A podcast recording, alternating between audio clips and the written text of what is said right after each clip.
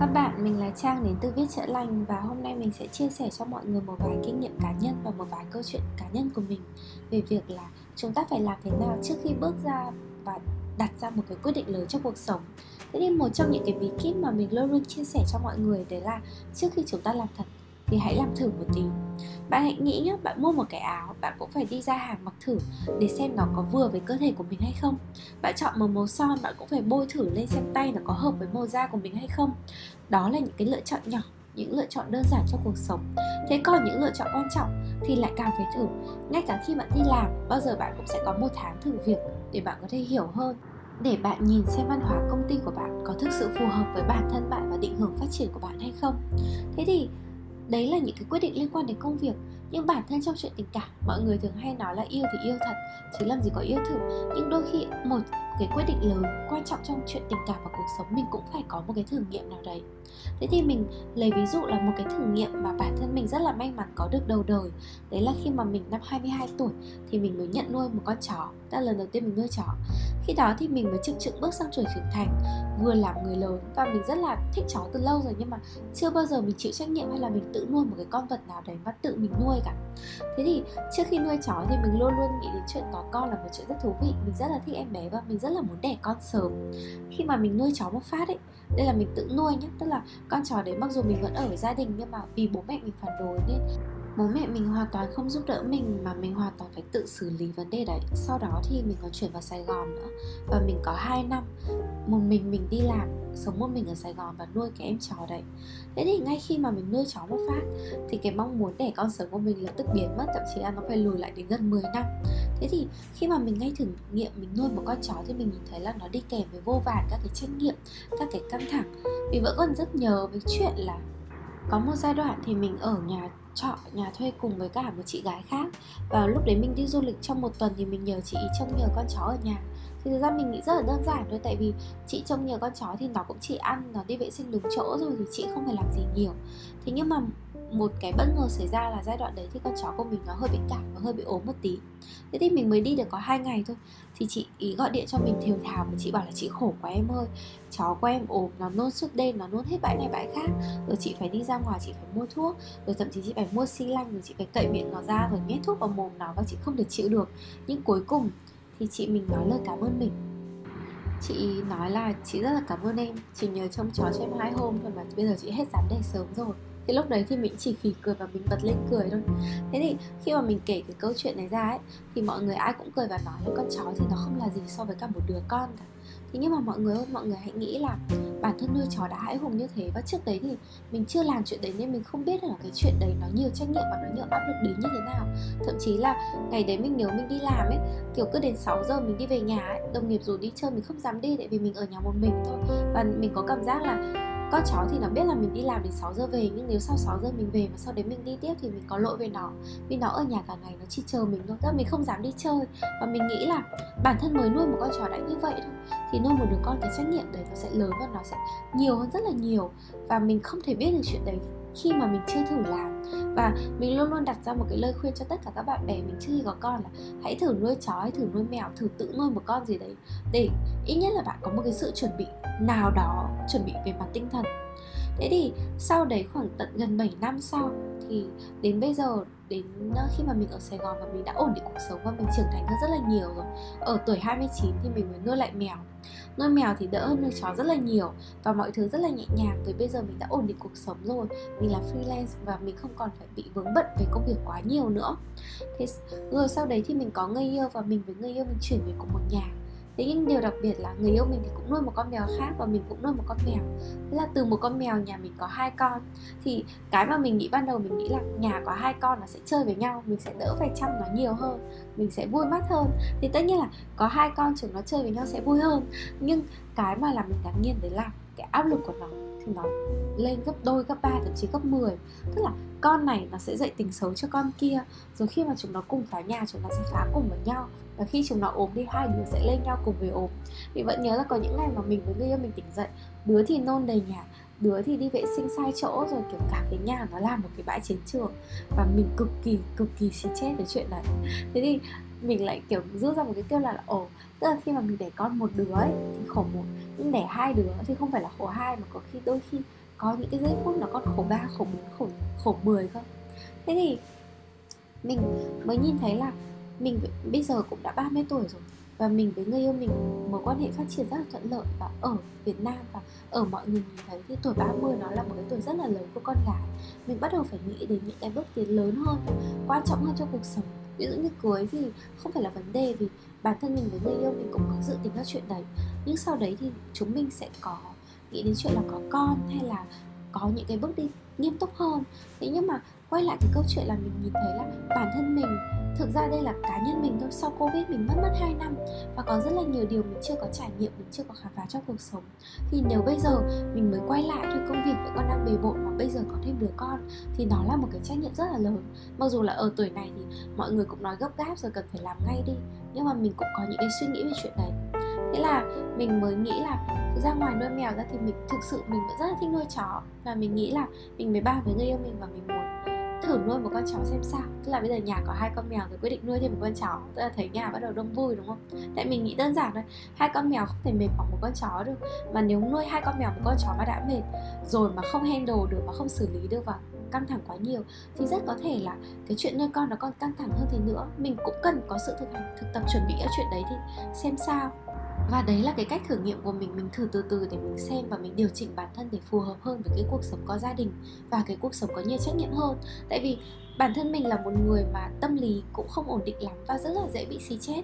Nếu mà bây giờ đột ngột mà mình có con thì thực sự mình nghĩ là mình không thể handle nổi. Và rất là nhiều bạn bè của mình chia sẻ là cái giai đoạn đầu khi mà có con thì họ gặp rất là nhiều vấn đề, trầm cảm rồi căng thẳng rồi thay đổi trong cuộc sống. Thế nhưng mà rất là nhiều người thì có thể bảo là ôi dồi cái đấy nó khác, con cái nó khác, có rồi tự nhiên có trách nhiệm. Nhưng vì mình chưa có và đây ở giai đoạn mình vẫn suy nghĩ được, nên mình vẫn khuyến khích là chúng ta có một sự thử nghiệm xem sao. Thế thì tại sao mình lại thử nhiều như thế và tại sao mình lại khuyến khích mọi người nên thử? Thứ nhất, mình thấy thử xong mà còn không ổn thì ít ra chúng ta còn rút ra được, chứ làm thật mà có vấn đề thì lúc đấy bắt buộc đâm lao thì phải theo lao. Ví dụ mình nuôi một con mèo, nuôi một con chó cảm thấy không ổn, mình còn có thể gửi cho người khác được, còn có thể nhờ bố mẹ trông được. Nhưng con đẻ ra rồi ấy, thì không thể nhét được vào bụng, cũng không thể gửi cho khách sạn được. Con là trách nhiệm của mình, mình phải thực sự có trách nhiệm với chuyện đấy.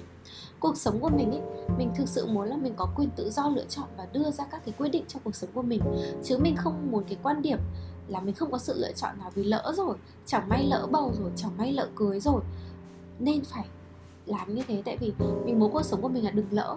Nếu mình chắc chắn một cái gì đấy thì hãng đưa ra cái quyết định đấy. Cái thứ hai, lý do tại sao mình muốn thử là vì mình muốn thử để nắm sơ qua được tình hình, để hiểu được mọi thứ nó sẽ như thế nào. Tất nhiên, thực tế nó sẽ khó khăn hơn nhiều, nó sẽ khó hơn gấp vạn lần.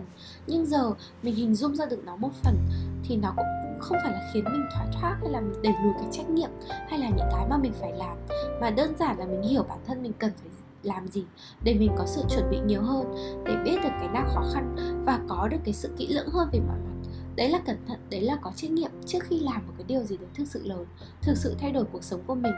Mà có nhiều khi mình không thử ấy, mình cũng đâu lường hết được trước các cái khó khăn thực có. Tại vì như cái chia sẻ của mình ấy, hay là như em mình ấy, em mình thì muốn ra riêng ở. Thế thì mình luôn luôn nói với em là em thử đi đã, và mình đã cho em ý thử bằng cách là với cái số tiền mà em có thì em thử đi xem.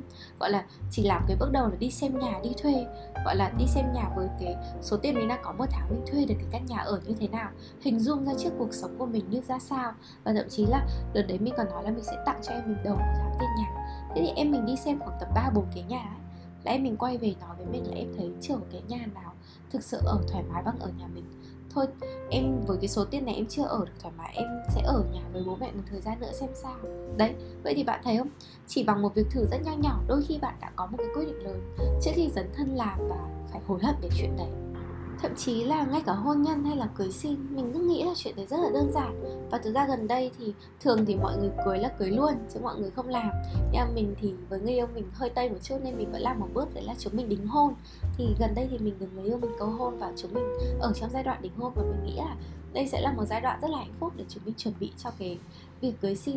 Thế nhưng thực sự thì mình nghĩ là nó đơn giản, nó không có ràng buộc gì, hai người sẽ yêu thương nhau nhiều hơn. Nhưng thực sự thì thực tế nó không như mình suy nghĩ một tí nào, nó hoàn toàn ngược lại. Bởi vì là nếu mà một năm trước mình với người yêu mình chỉ mới yêu nhau và hai người dành toàn bộ thời gian để yêu thương và dành cho nhau ấy, thì năm nay khi mà đính hôn, tất nhiên gia đình hai bên cũng sẽ biết.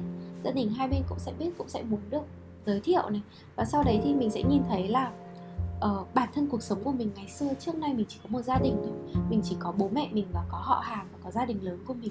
Thế nhưng mà khi mà bây giờ mình đã xác định là mình sẽ lấy chồng và mình có lấy bạn ý thì gia đình của bạn ý cũng sẽ trở thành gia đình của mình. Thế thì từ một gia đình bỗng dưng mình có thành hai gia đình, mình sẽ có những cái mối quan hệ mới, có những cái con người mới cần làm quen và cần chăm sóc. Và nhất là giai đoạn này là giai đoạn gần Tết, tức là khi mà mình nói chuyện thì đang là tháng mười hai và gần tháng một. Và giai đoạn gần Tết có rất là nhiều sự thay đổi và mình cũng rất bận rộn trong công việc nữa, nhưng đồng thời mình lại có rất là nhiều mối quan hệ mới và mình rơi vào giai đoạn là mình xì chết kinh khủng.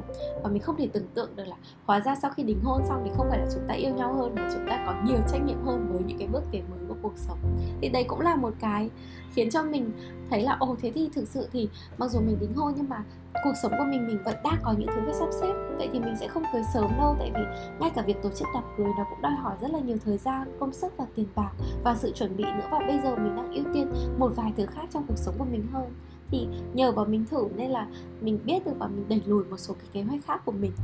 Tất nhiên là khi mà mình thử xong một việc gì đấy rồi mình trì hoãn chưa đưa ra cái quyết định thực sự trong cuộc sống, không có nghĩa là một vài tháng sau, một vài năm sau khi mà mình làm thật thì mọi thứ sẽ khá hơn. Và vẫn có thể lúc đấy mình vẫn stress, mình vẫn sẽ thất bại và mình vẫn gặp rất là nhiều vấn đề. Nhưng ít nhất mình nghĩ là ở thời điểm hiện tại, khi mà mình có một cái sự thử nghiệm và mình có được một cái sự chuẩn bị rõ ràng hơn về mặt tinh thần và sức lực, thì khả năng về sau mình thành công nó sẽ cao hơn nhiều. Và tất nhiên cái gì nó cũng có hệ quả. Việc mình từ từ, mình chậm lại, tất nhiên nó cũng sẽ có hệ quả của việc đấy. Mọi người bạn bè của mình lúc nào cũng dọa là bây giờ mình ba mươi tuổi rồi, bây giờ mà không đẻ thì về sau sẽ không đẻ được, rồi lúc đấy hối hận thì cũng muộn rồi. Hay là nếu mà bây giờ không cưới, nhỡ chẳng may năm sau rồi bạn ý đổi ý rồi chia tay, rồi lúc đấy mình già rồi, mình ế rồi, mình sẽ kiểu đau khổ ngàn đời về sau. Hệ quả của một lựa chọn thì luôn luôn nằm ở đấy. Thế nhưng mà mình thấy cái điều cuối cùng quan trọng nhất ấy, là cuộc sống của mình ấy, mình muốn có được cái sự lựa chọn của mình. Mình muốn là những cái quyết định quan trọng nhất trong cuộc sống của mình là mình làm nó vì mình mong muốn làm nó, vì mình yêu thích nó, chứ không phải là vì mình sợ, mình lo lắng hay là mình có một cái áp lực nào đấy là mình phải làm. Nếu mà không làm nó thì chuyện gì đó xấu sẽ xảy ra.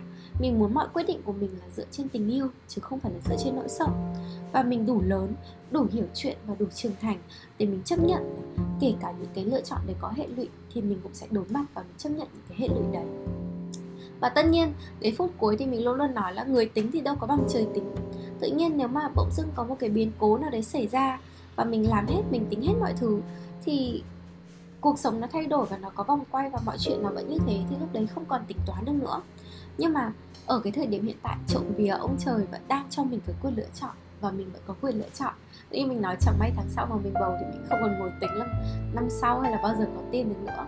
Nhưng ít nhất bây giờ mình có sự lựa chọn. Còn nếu khi có biến cố thì mình cũng sẽ có một cái sự điều chỉnh và mình có một cái sự suy nghĩ để mình thay đổi phù hợp với cái cuộc đời, chứ mình không quá căng thẳng.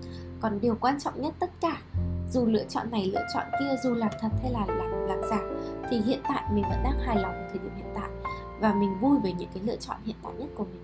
Thì đấy là chia sẻ của mình về việc là khi mà chúng ta chuẩn bị cho một cái lựa chọn lớn hay chúng ta bắt đầu đưa ra một cái lựa chọn lớn thì cái kinh nghiệm của mình là thử một tí để xem mọi thứ thế nào và có một cái sự chuẩn bị kỹ lưỡng hơn.